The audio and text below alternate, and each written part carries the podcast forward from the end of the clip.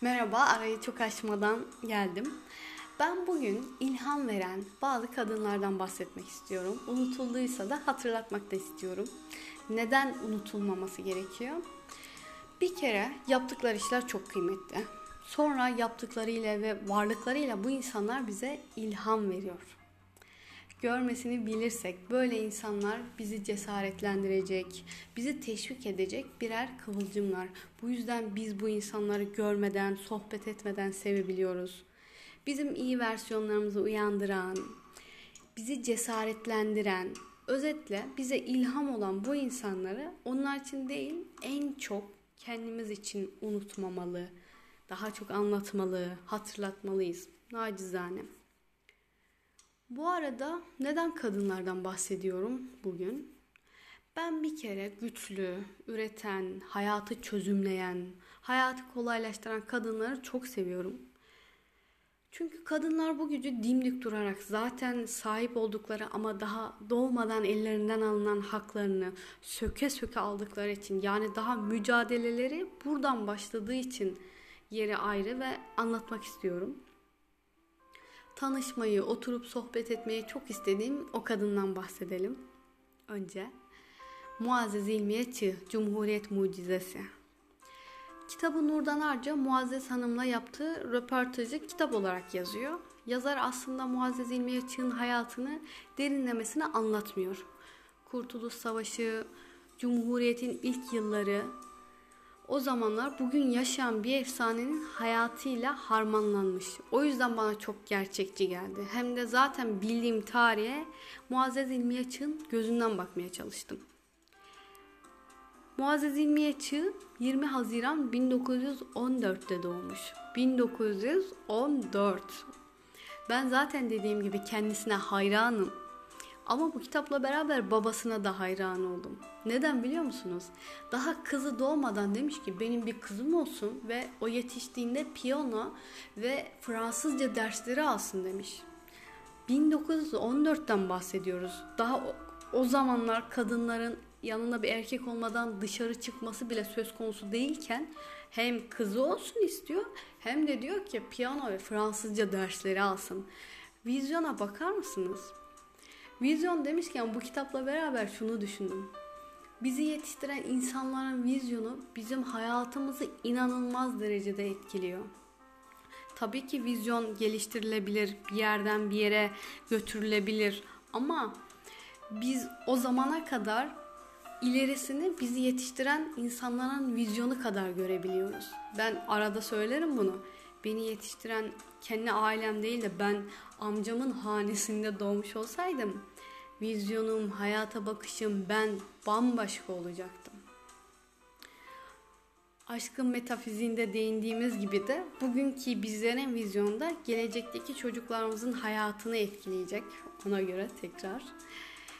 Dediğim gibi kitapta zaten Muazzez İlmiye Çığ'ın eğitiminden tutun nasıl zorluklar yaşadığına veya ailesine değiniyor. Çığ Cumhuriyet'in ilk kadın üniversite öğrencilerinden bu arada. Yine babasının teşvikiyle ve ısrarıyla da Akat ve şeye giriyor pardon. Ankara Dil ve Tarih Coğrafya Fakültesinde Hititoloji bölümünü okuyor. Akat ve Hitit dillerinden yazılmış onlarca tableti arkadaşıyla beraber temizleyip sınıflandırmış, çivi yazılı belgeler arşivi oluşturmuş. Tabletler demişken tabletleri bir araştırın.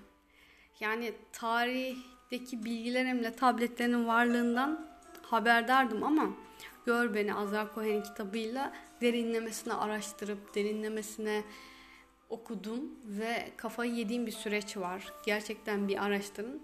Bu arada bu bölüm, bu fakülte nasıl kuruluyor ona da değinmek istiyorum. Atatürk okuduğu bir kitapta tarihin Sümer'de başladığını ve Sümerlilerin de Orta Asya'da olabileceğini yazan bir cümleyle karşılaşıyor ve hemen altını çizip bunu hemen not alıyor.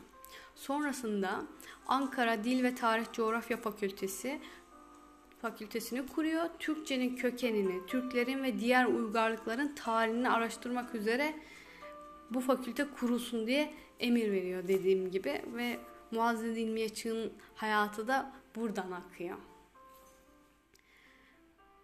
Ben devlet olsam arada bir bu insanların ayağına gidip gidişat nasıl, sizce neleri eksik, neleri yanlış yapıyoruz diye sorardım.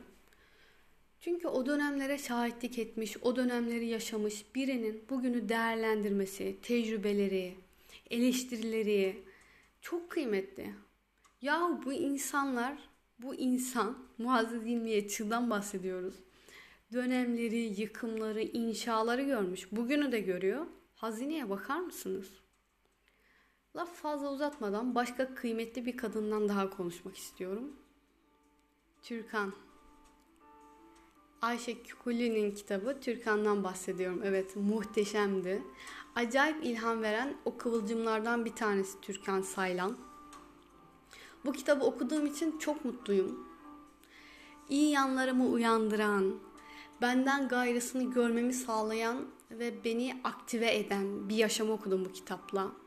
İnanılmaz etkileyiciydi. Türkan Saylan'ı bilmek lazım. Nurlar içinde yatsın, Allah rahmet eylesin.